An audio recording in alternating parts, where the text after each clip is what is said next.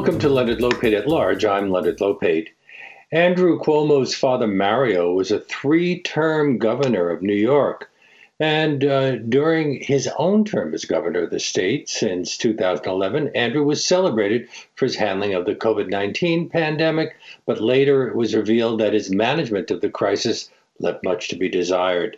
Thousands died because, ignoring the advice of experts, he shut down schools and businesses too late and returned still sick patients to nursing homes. The crisis was exacerbated by his earlier commitment to austerity, which included cuts to hospital funding. In his new book, The Prince, Andrew Cuomo, Coronavirus and the Fall of New York, Ross Barkan who writes regularly for The Guardian and Jacobin, gives a detailed look into the governor's handling of coronavirus and his time overall in the highest office of the state. It's published by OR Books, and I'm very pleased to welcome Ross Barkan to our show now. Hello. Hi, thank you for having me. Very excited to be on.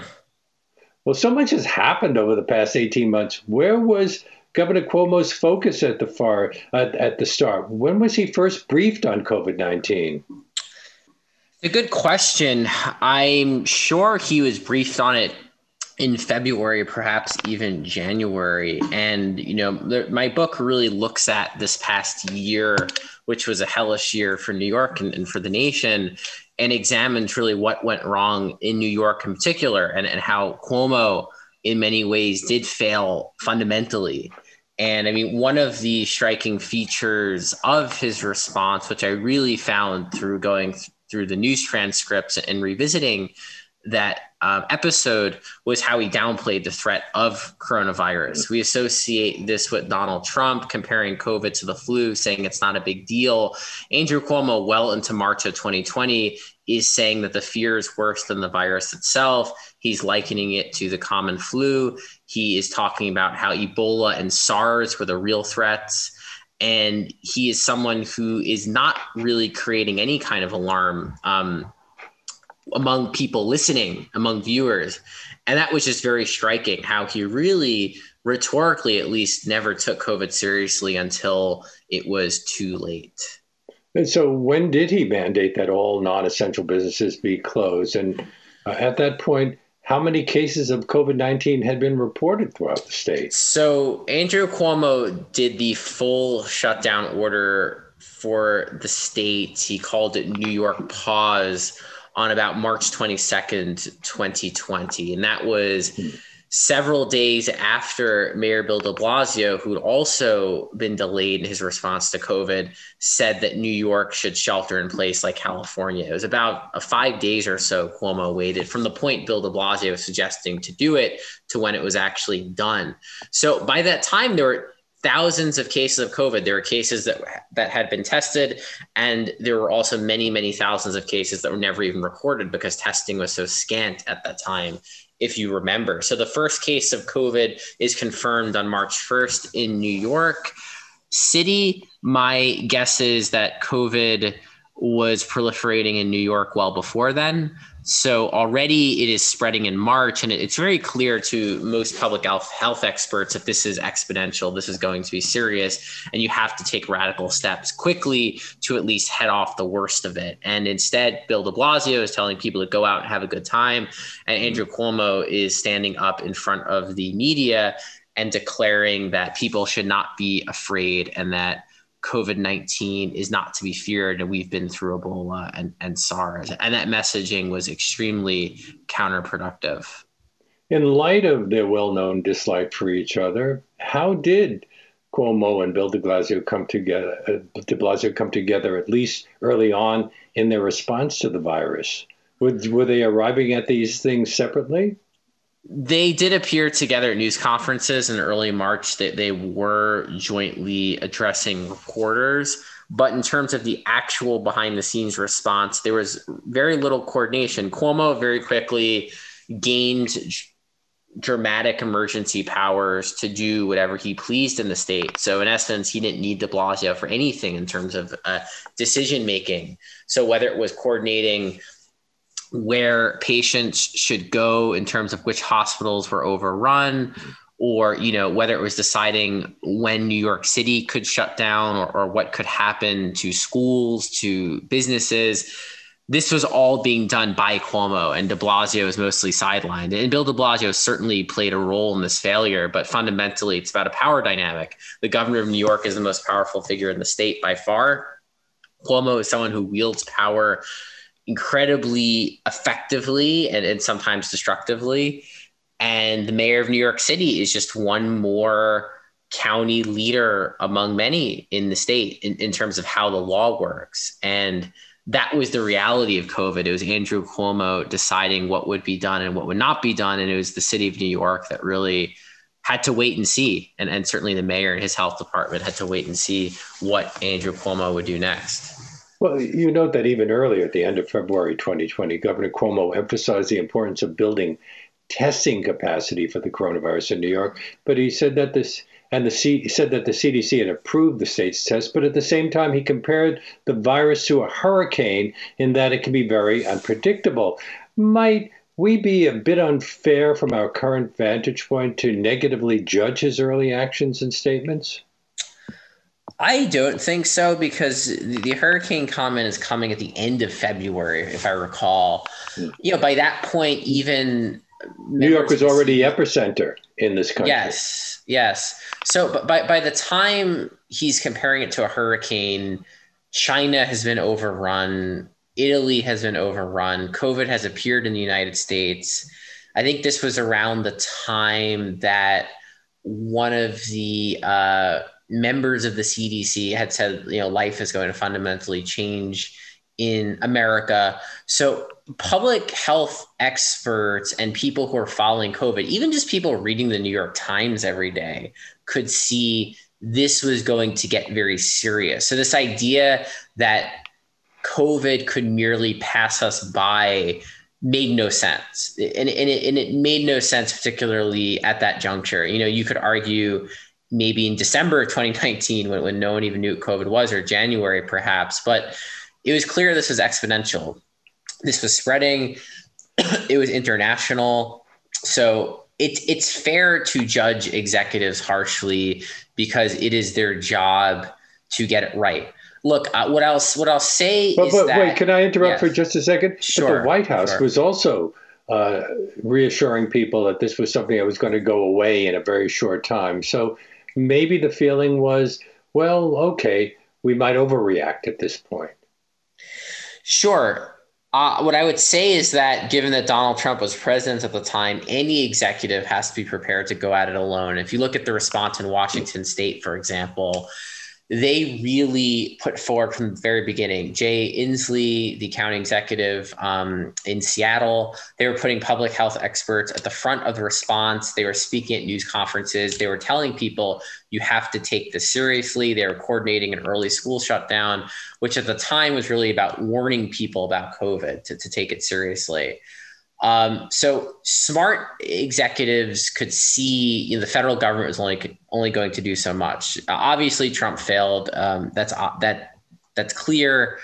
COVID's very tough to deal with. You know, I, I don't think any president or any governor could have prevented people from dying, could have prevented probably tens of thousands to hundred thousands of people from dying, right? But it's always it's a it's a matter of, of quantity and it's a matter of preventing the death that is there. And New York did not have to be the epicenter of the epicenter, did not have to be the worst of the worst. If you're going by death rate, is the second worst in America next to New Jersey. And if you're going by death toll, it's also second worst next to California, which is a much bigger state, but had a bigger raw death total. So it was not inevitable that New York would be so more ravaged than everywhere else. And that's really where decision making comes into play. Now, Governor Cuomo was given expansive emergency powers in a bill that allotted $40 million in funding to fight COVID 19. What was the significance of, of those expanded powers? The significance was that it gave Cuomo unilateral authority to do almost anything he wanted in New York State. And this persisted for a very long time, where Cuomo could make any decision pertaining to public safety, to the closure of businesses, to really almost anything without legislative input, without any kind of real oversight. And on one hand, you need in times of emergency, executives do need to act. And I'm not going to argue against having some emergency powers. You know, the issue was these powers persisted for a very long time, even after you know COVID was such a pressing daily threat, you know, past the peak of, of the real suffering. And, you know, it's, you, you could go back and look at the time and, and there were legislators who, were very concerned about it uh, worried well, about you know, what would it mean right and, and so i think what it, what it really meant was that cuomo could really decide to do whatever he wanted to do and someone like bill de blasio or someone like a state legislator really had no recourse it was andrew cuomo's dominion um, and and he would decide uh, how people would live. And the New York uh, ACLU compared the law unfavorably to anti-terrorism provisions that were passed after 9/11. Yes, and some were the they overreacting? Was, no, I don't think so. No, because anytime there's an expansion of executive power, you worry about those powers being permanent and being used in other ways. And, and you saw that with 9 11, where te- what were supposed to be temporary measures became permanent. You the permanent expansion of this national security state. I, I think I think in regards to here, we never saw the civil liberties violations that were feared, at least not not in such an extreme way. You know, I don't I don't think of you know closing a business necessarily as a civil liberties violation, though. In retrospect, knowing what we know about COVID, we probably could have gotten by with strong mask wearing and more businesses being open. Um, but the the those civil liberties fears never quite came to pass that there weren't these forced quarantines and people being thrown in detention and and being treated extremely harshly. But giving one person that much executive authority is always something that civil liberties watchdogs have to be concerned about. And it's something everyday people should worry about too you're listening to Leonard Lopate at Large on WBAI New York 99.5 FM, streaming live at WBAI.org. My guest is Ross Barkan, whose book, The Prince Andrew Cuomo, Coronavirus, and the Fall of New York, is published by OR Books. And uh, you, you suggest that he probably there wouldn't be an Andrew if there hadn't been a Mario. I guess that's why you call it The Prince. Also, wasn't he helped by the fact that uh, his former wife, the human rights advocate Kerry Kennedy, is the daughter of Robert and Ethel Kennedy, and they were married for 15 years while he was establishing his career. So, yes, you know, ha- having both a pedigree um, in, in the Cuomo family and also in the Kennedy family, certainly together, means a lot in politics. I think it was more significant he was Mario's son this really gives him an entry point into New York politics at a very young age, working on his father's campaign for mayor as a teenager, working as a very young aide in his father's gubernatorial administration after he wins in 1982. Wait, can I ask about that? Uh, yes. Is the story true that when his father was running for governor against Ed Koch, Andrew posted signs in Queens that said, vote for Cuomo, not the homo? It's un, unconfirmed to this day. Ed Koch believed it was true. It's it's something that lacks substantiation. so I don't I don't want to weigh in one way or another. Um, but you know that was kind of Andrew Cuomo's role for his father. He was really an enforcer and a, and a fixer.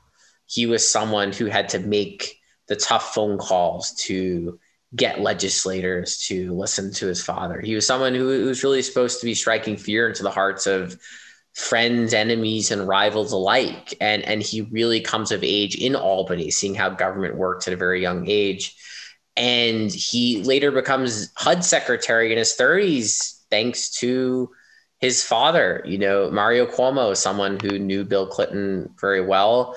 Remember, Mario Cuomo is being considered for the Supreme Court. So he was a, a figure in that era who was taken very seriously by national Democrats and very seriously by the likes of the Clinton administration. So you can certainly say that without the Cuomo pedigree, without Mario being there to you know give his son such a a such a tutorial in, in government and give him these jobs and, and these entry points. He, he would not be governor of New York today if you if he were not the son of a um, three term governor who is popular in, in his day, though flawed.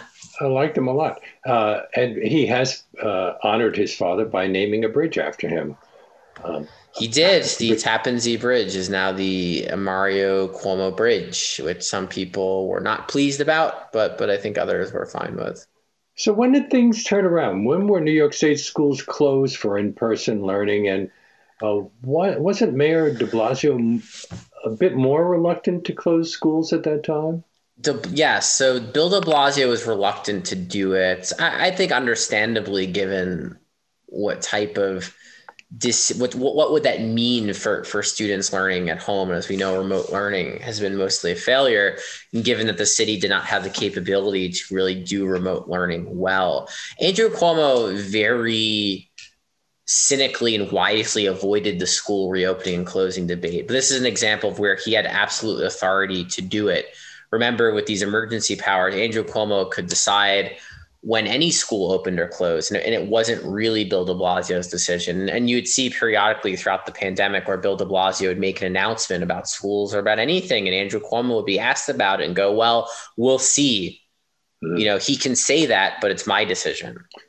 Um, and so it's school closures. Cuomo dithered. He certainly dithered on a statewide shutdown. Other states did statewide school shutdowns before Cuomo, including Ohio and, and Michigan. I think even Florida. I'd have to look at that. So states were doing it. And again, the idea is just to really communicate to the public look, this is a serious health threat. We've got to shut down now.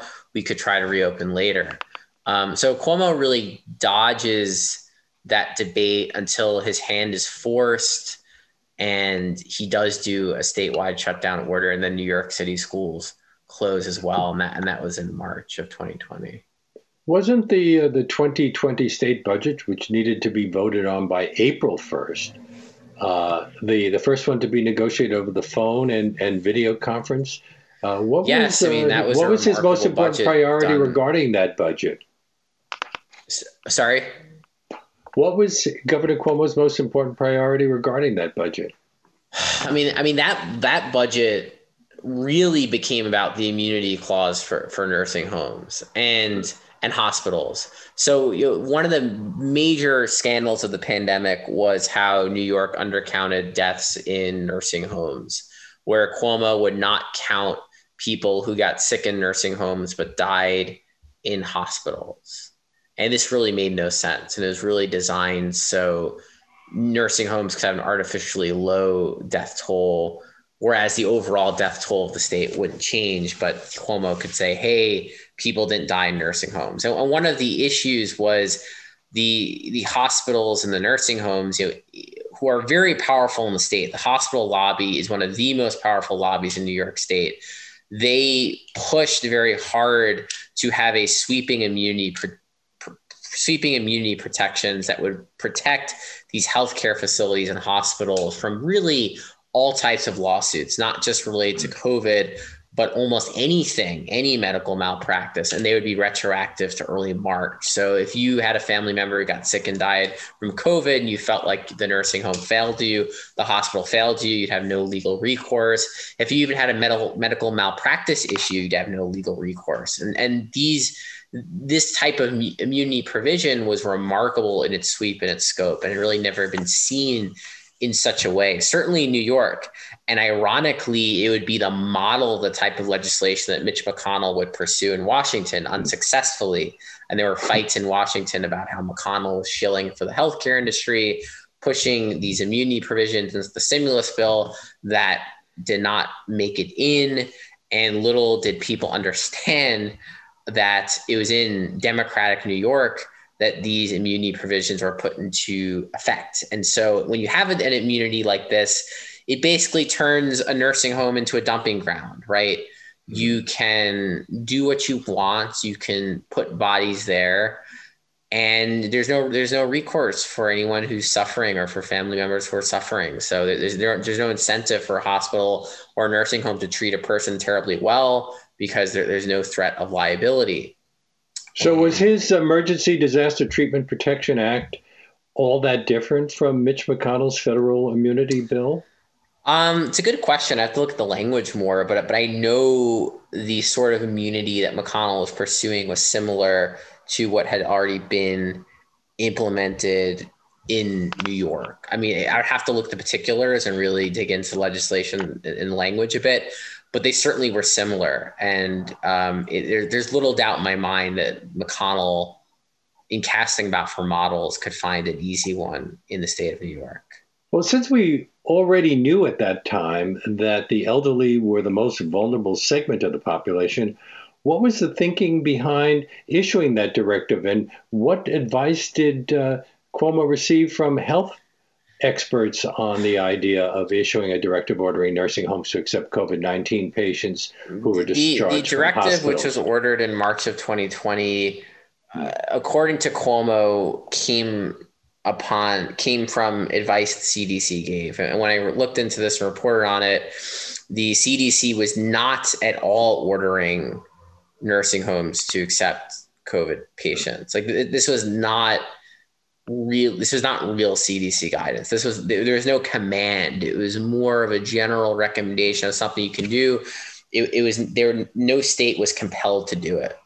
So you start there and the Cuomo administration argues they had to free up capacity for hospitals and they, that's why they had to send these people back to nursing homes. And, and that was understandable since a lot of hospitals are being overwhelmed but there are also temporary hospitals that were never filled that nursing home patients could have been transferred to. You know, the Javits Center Hospital, there's one at the Billie Jean King Tennis Center, and these hospitals are never utilized to any great degree, and they probably could have been used for these nursing home patients instead of sending them back to, to nursing homes where COVID continued to spread. It, it's somewhat debatable whether this directive led to the spreading of COVID in nursing homes. And in terms of, I would argue, that regardless COVID was going to spread in these nursing homes, they'd poor PPE, poor practices. And I don't blame Cuomo directly for the epidemic in the homes themselves, but certainly although the, the he did resist sending PPE, made it worse. He did uh, resist sending PPE to nursing homes when they requested it in some cases. Yes. And wasn't there another provision written into the state budget at the last minute? Um, Robert, Robert Mujica, terms, which which playing provision? a role in that. Sorry, which one?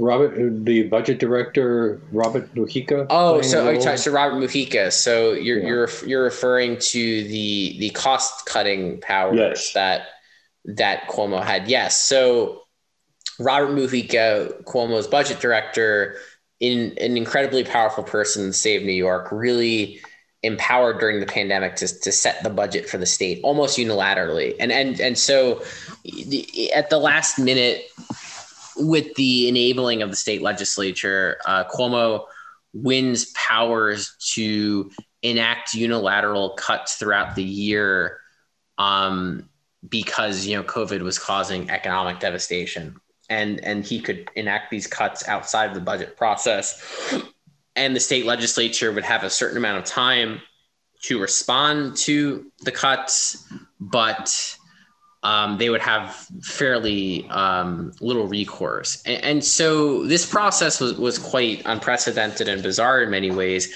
But what ultimately happened was to confuse people even more.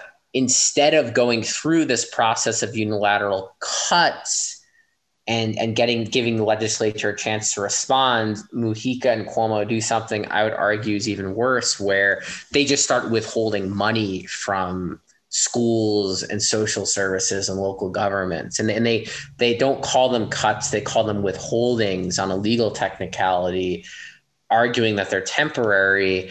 And these withholdings are the same thing as budget cuts and they get to circumvent the process they created where the legislature would have some role to respond with their own suggested cuts. So basically, what ends up happening throughout 2020 is Mujica starts withholding money, cutting money from various um, cities and states, from social services, from the City University of New York.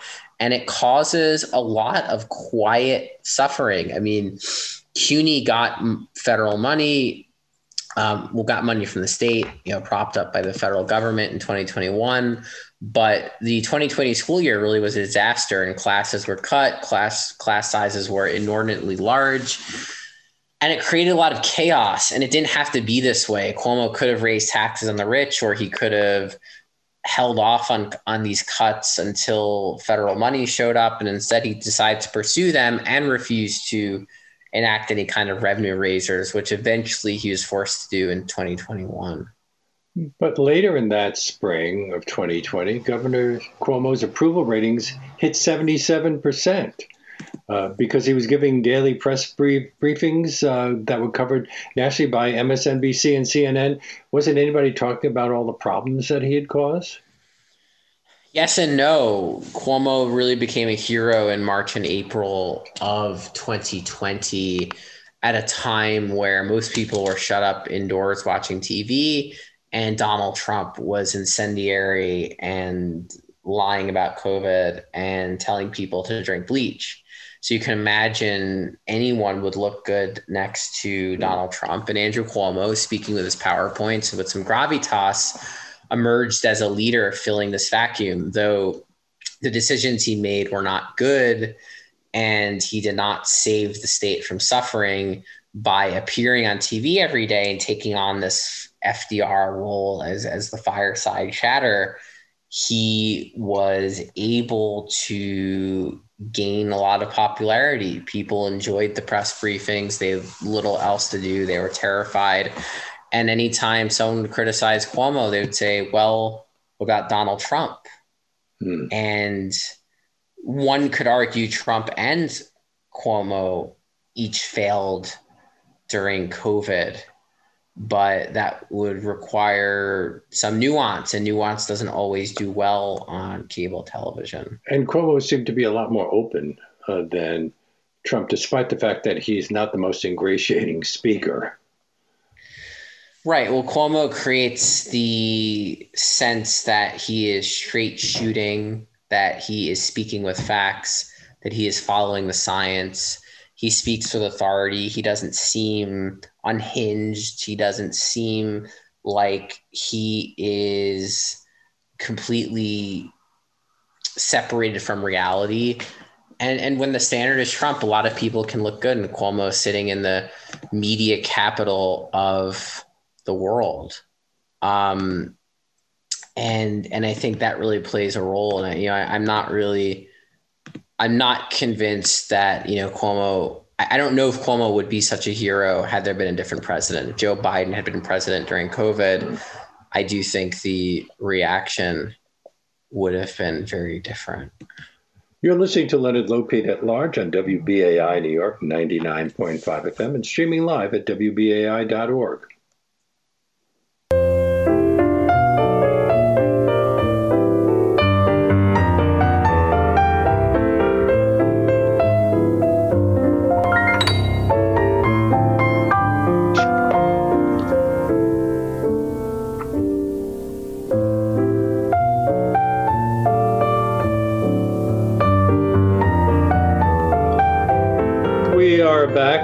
Ross Barkan, who teaches journalism at NYU and uh, St. Joseph's College, Brooklyn.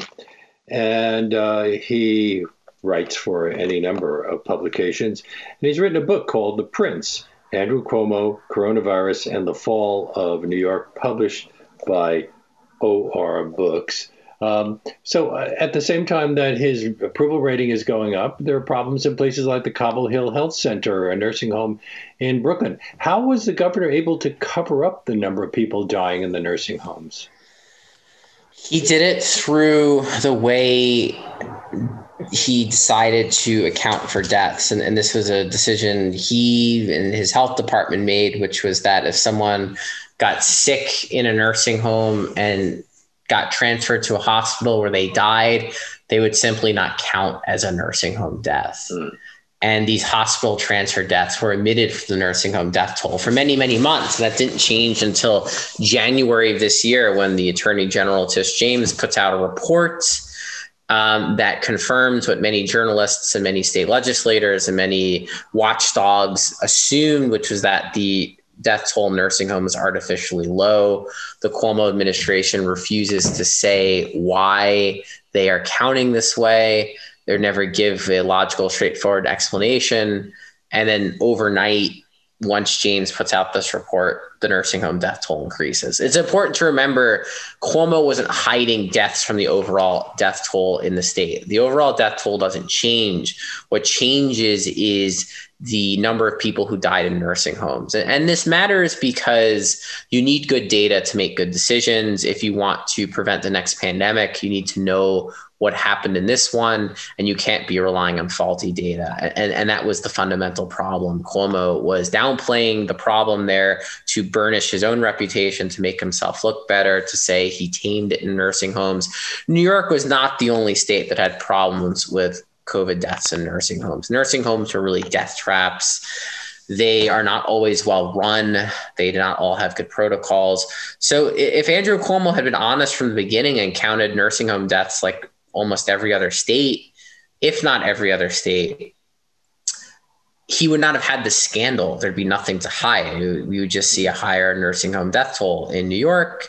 He would get some bad headlines and then we would move on. Instead, he's now under federal investigation. The U.S. attorney in the Eastern District is investigating him.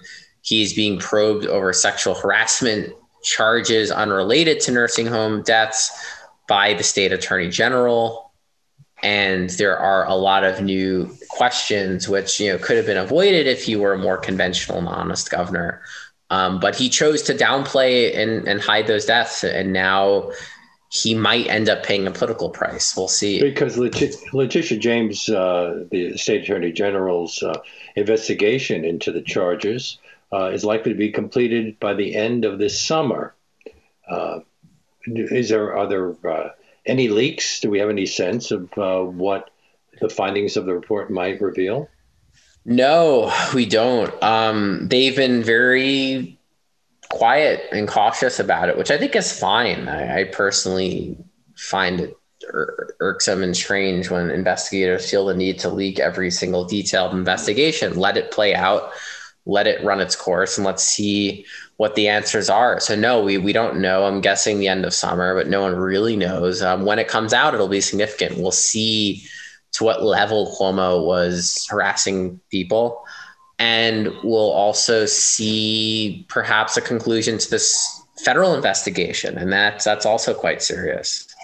Meanwhile, he's published a book um, painting himself uh, in very good light. Um, has anybody gone over the book and found all of the uh, the things that may not be totally true? Well, I do that to an extent in my own book. Um, I, I, don't do it for every single chapter and every single mm-hmm. point in Cuomo's memoir that would have been exhausting. But I do point out in key ways where Cuomo elides or hides information, where he is not sharing perhaps what should be shared, where he is outright fabricating. And and and I'm you know as, far as I know one of the few people who who've done that. So if you read my book, you can certainly see places where Andrew Cuomo's memoir misleads um, regular New Yorkers who who read it. In one point, at one point in your book, you compare him to another New Yorker from a different era, Robert Moses, whose reputation has gone into serious decline in recent years. Robert Moses is something of an idol for Cuomo. Robert Moses is still, you know, to this day, the most powerful figure to reign in New York, and that he was making decisions impacting millions of people for 40 odd years. And, you know, Cuomo similarly is in, in a position of power now for almost 12 years, you know, nothing like the Robert Moses reign. Um, but I think one similarity between the two men was that they enjoyed a remarkable and profound peak in popularity. Robert Moses was popular for a long, far longer period of time than Andrew Cuomo. Andrew Cuomo's approval ratings for most of his um, time in office have been middling. They, they've been mediocre. At times, they've been high, usually after um, a unique event like when marriage equality passed or you know um, really around then. Uh, and i think that was the last time he, he ever hit the, those peaks so andrew cuomo when he was extremely popular during the pandemic to me called called to mind robert moses where reporters were uncritically and pundits celebrating him where he didn't really deserve to be celebrated. And robert moses similarly was revered by the new york press corps. And that's one of the stories stories of the power broker which never gets enough emphasis in my mind which is that it's a book about how journalism failed new yorkers. It's not just a book about the history of the highway system and the history of, of the pub, of public housing and moses projects. It's a book about media failure. And i do see with cuomo in those early months real failure when he's being interviewed by his brother on CNN, when he's appearing on the cover of national magazines, when he's getting all this uncritical coverage as tens of thousands of people are getting sick and dying. 50,000 people died of COVID in New York State. It's a stunning number when you really think about it. How did the Cuomo administration handle outbreaks of COVID 19 within the state's prison population?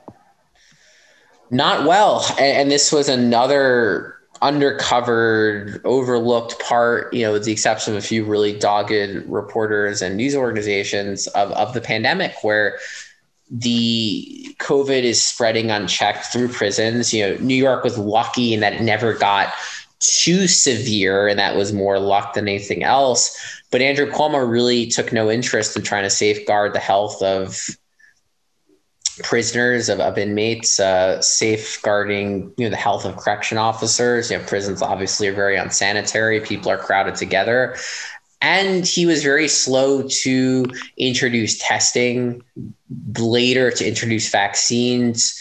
You know, prisons were not at all a priority for Cuomo. Were not a part in any serious way of his COVID response.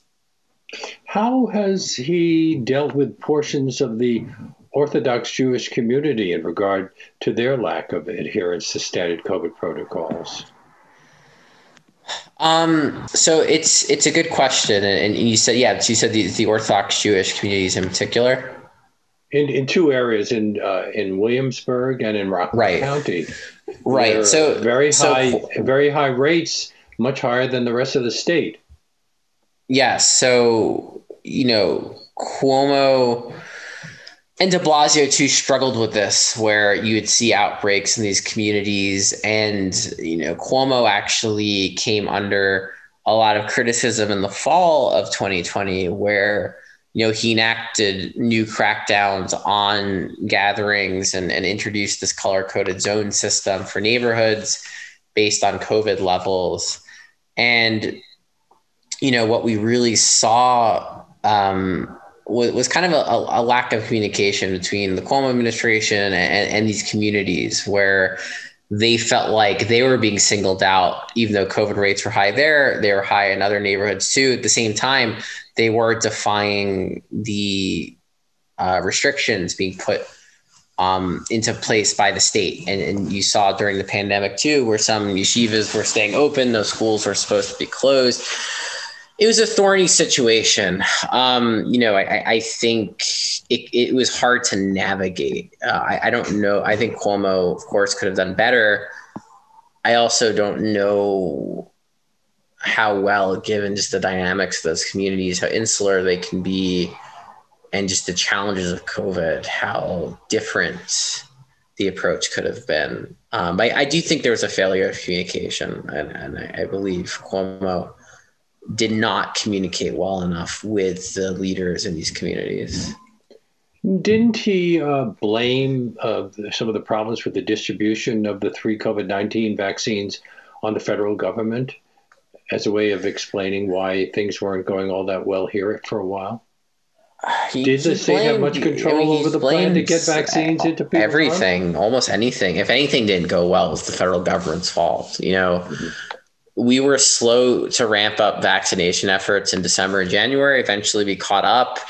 New York was not alone in that regard. Cuomo put in overly onerous criteria around who could get vaccinated. There was a strange system set up where you know only certain types of people could get it there was something called vaccine fraud, where if you got a vaccine and you weren't supposed to, or you gave one out, you could be fined a million dollars, which was crazy.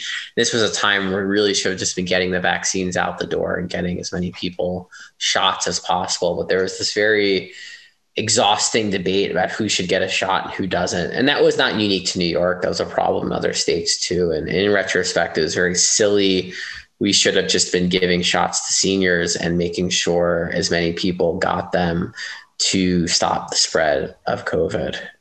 My guest is Ross Barkan, whose book, The Prince, Andrew Cuomo, Coronavirus and the Fall of New York, is published by OR Books. This is WBAI New York, 99.5 FM, and streaming live at WBAI.org.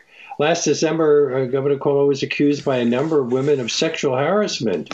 Um, what was his initial response? How did he uh, explain what they claimed he had done? Depended depended on the woman and the accusations. Some he said were entirely fabricated. Others he said it was a misinterpretation. He would blame the, you know, he he would sort of blame the woman and say, you know, I was joking. This is how I greet people. This is how I touch people. This is normal.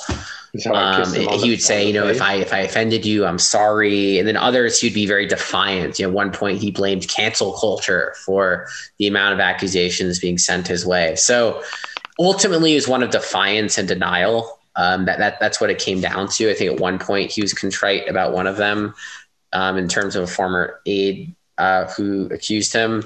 But in general, it was pure defiance, and it was something out of the Republican playbook where he you know fulminated against the media and, and and portrayed himself as a you know aggrieved underdog when you know he was anything but but there were there were photographs there was that photograph of him holding that woman's face yes um, so he would say, you know, this is the way I greet people. You know, people do have greetings, you know, in certain cultures where they kiss on the cheek, they they touch, right? The woman looked terrified. She clearly didn't want to be greeted that way.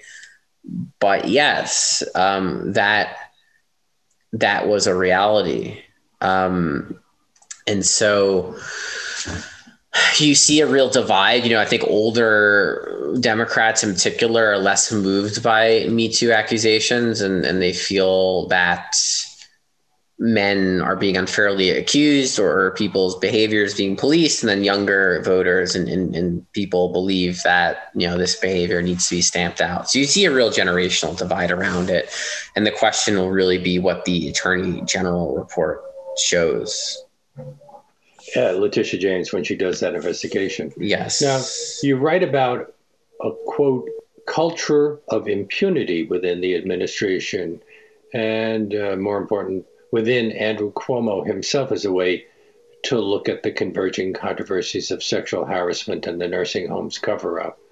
Uh, and you, you say he operated in the pure sense from Machiavelli's dictum that it is better to be feared than loved. Yes. And Cuomo has has run his whole you know political career that way. He has very few friends. He has very few allies. You know, he he is someone who is content if you're afraid of him and do what he wants and, and, he doesn't need any true friendship. He, he needs power and he that's how he operates and that's how, how he's always operated. And, and some politicians really seek to alliance build. Cuomo eh, seeks out transactional relationships whether it's with donors whether it's with organized labor whether it's with politicians. You do do favors for me and follow my agenda and perhaps i will protect you and you go against me and i will crush you. And, and no one is a friend for life with cuomo. There can always be a turn. Um, and that's how he's always conducted himself. Well new york city especially but also new york new york city understandably because so many people came here uh, who we didn't know were infected and New York State in general was the, was the epicenter of the, the COVID pandemic. And now it is has one of the lowest infection rates in the country. Uh, can't Cuomo be given some credit for that? I mean, infection rates are pretty low everywhere now. I mean, you give give yeah, credit. New York is. I think only Connecticut is has a slightly lower infection rate at this moment. Yeah, we have a we have a higher rate of vaccination because I think people in gen, Democrat due to political polarization, people in Democratic states are getting vaccinated more, and that is tamping down infection rates, which is good. I think the vaccination process, you know, once it uh, overcame its early hiccups, was a success um, but you know, we're already more than a year into COVID. I I think the shutdown when it came late was still good and, and that the shutdown did help bend the curve, so to speak, and that was a good thing. It's hard for me to celebrate and give credit when 50,000 people are dead and 30,000 are dead in New York City. You know, that's kind of that's kind of the metric that I'm always looking at as well. How many people died, right? And there's just there's little you can declare a victory over when those deaths happen. You know it'd be better if we could have reached this point with 30,000 deaths statewide not 50,000 deaths or 10,000 deaths in New York City not 30,000 deaths. You know i mean that's really really the fundamental way to judge this. And so yes i mean things are better here. People are getting vaccinated. Things are better in other states and that's good. I'm happy and the vaccine is widely available. But when that many people have died, it's hard to really look back and say, well, things were done well. Um, mm. You know, the, the families of, of those who suffered don't feel that way.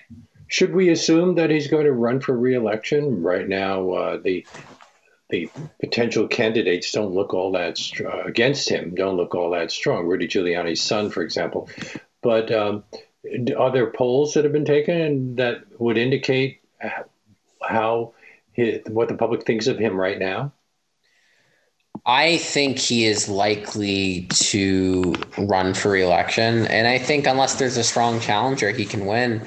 That's why I I do think I, I do think he can be defeated if the right Democrat came along. Tish James, the Attorney General, would be an ideal candidate. She's a statewide elected official. She's from New York City. She's black. You need to do well in communities of color in New York City to win a Democratic primary statewide.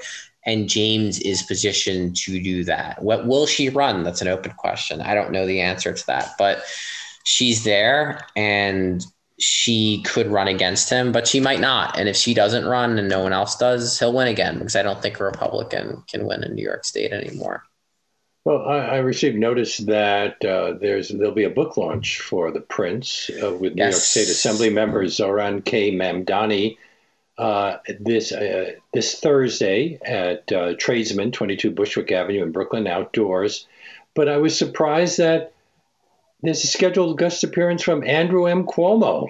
How did that happen in the light of what well, you've written about him in this book? People, people will be in for a surprise. It's uh, not quite what you'll expect, but uh, it's a little, little surprise. You know, keep that, keep that under wraps for now. I think, uh, I think uh, people will have fun when they when they come down. Everyone's invited, um, and uh, more excited. You know, my Zohran is a friend of mine. You know, he's great state assemblyman, and he he will be there, and some other some other progressive politicians are expected to come out um, who've been critics of Cuomo as well. So you know, I, I, hope I hope the book is really a guide for people. I hope they read it, and, and I hope they read it to understand the history of, of politics in the state, to understand what a hellish year we went through and why, and to really get a, a corrective to some of the propaganda that was put out by Cuomo in that memoir, which I, I think really did damage.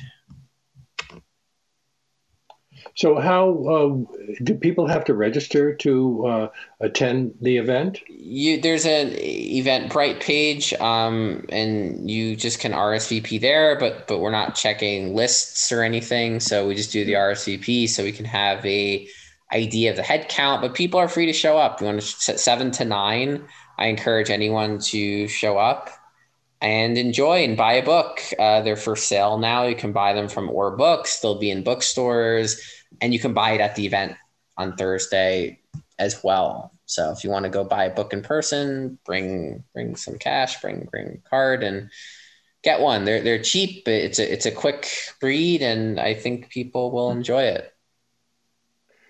And I want to thank you so much for being on our show today. I've been speaking to Ross Barkan, who uh, is a uh, teaches journalism at NYU and at uh, St. Joseph College, Brooklyn. Uh, he uh, is a regular contributor to a number of publications, including The Guardian and The Jacobin. And uh, the book that we've been discussing is The Prince, Andrew Cuomo, Coronavirus, and the Fall of New York, published by OR Books. Thank you so much for being on our show today. Thank you for having me. I really appreciate it. And that brings us to the end of our show. Special thanks to Todd McGovern for preparing today's interview. You can access our archive of over 500 shows at WBAI.org. And we're also available on Apple Podcasts, Spotify, iTunes, wherever else podcasts are available. And there are links to all of our past shows at leonardlopateatlarge.com. If you'd like to write to me, my email address is leonardlopate at WBAI.org. Well, before I sign off today, I need to take a moment to ask you to support this station. If you care about Leonard Lopate at Large and all the other great programs in WBAI, we need your help to keep it all going because things have gotten really rough. A lot of people have been forced because economically to uh, suspend their support of the station due to the pandemic. So uh, please step up and make a contribution at whatever level you're comfortable with by going online to give to WBAI.org or by calling 212 209 2950 right now to keep the kind of unique, in depth content we bring you on the show coming to you weekdays from 1 to 2 p.m. And, and one great way to support the station throughout the year is to become a sustaining member, what we call a BAI buddy. $10, $15, whatever you feel comfortable with uh, each month coming out of uh, whatever you account you uh, propose until you decide you don't want it anymore. But however you donate, please be sure to make that contribution in the name of Leonard Lopate at large. And, and a big thanks to everyone who is helping keep us on the air with their generosity. And we hope that you'll tune in again for tomorrow's show when attorney Sarah Klein, the first known survivor of sexual abuse by former USA gymnastics team Dr. Larry Nassar, will discuss the Adult Survivors Act that was recently passed in the New York State Senate. You won't want to miss it.